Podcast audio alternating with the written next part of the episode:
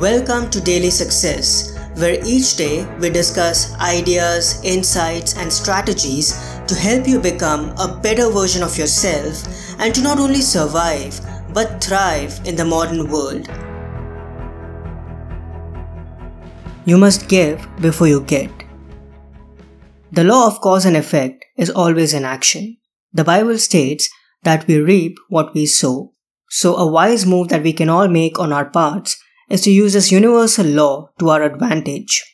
The relationship between giving and receiving is never-ending and applies in all aspects of our lives. Even if you have immediate access to the most fertile soil on the planet, unless you have seeds and unless you are ready to take relevant action on your part, that is, properly planting, cultivating, and nurturing those seeds, the soil will remain barren and you'll never be able to harvest the fruits and vegetables of your liking. In a similar manner, no matter your chosen field, if you want to achieve lasting success, you must first invest an incredible amount of time, talents, and resources before you start to expect any return on your investment. Every meaningful endeavor demands massive action. You must always give before you get. That's the best philosophy to perpetually stay in the game and move forward in life. Does that mean you'll always be rewarded for your efforts? Of course not. You might face disappointments, rejections, and setbacks along the way.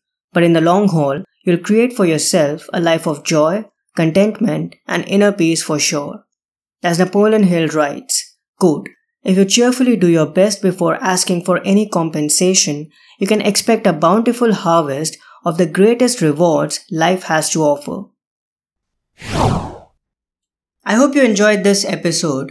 Check out the Better Thrive store, where you will find personal development, success, and philosophy merchandise to help you become better and thrive in the modern world.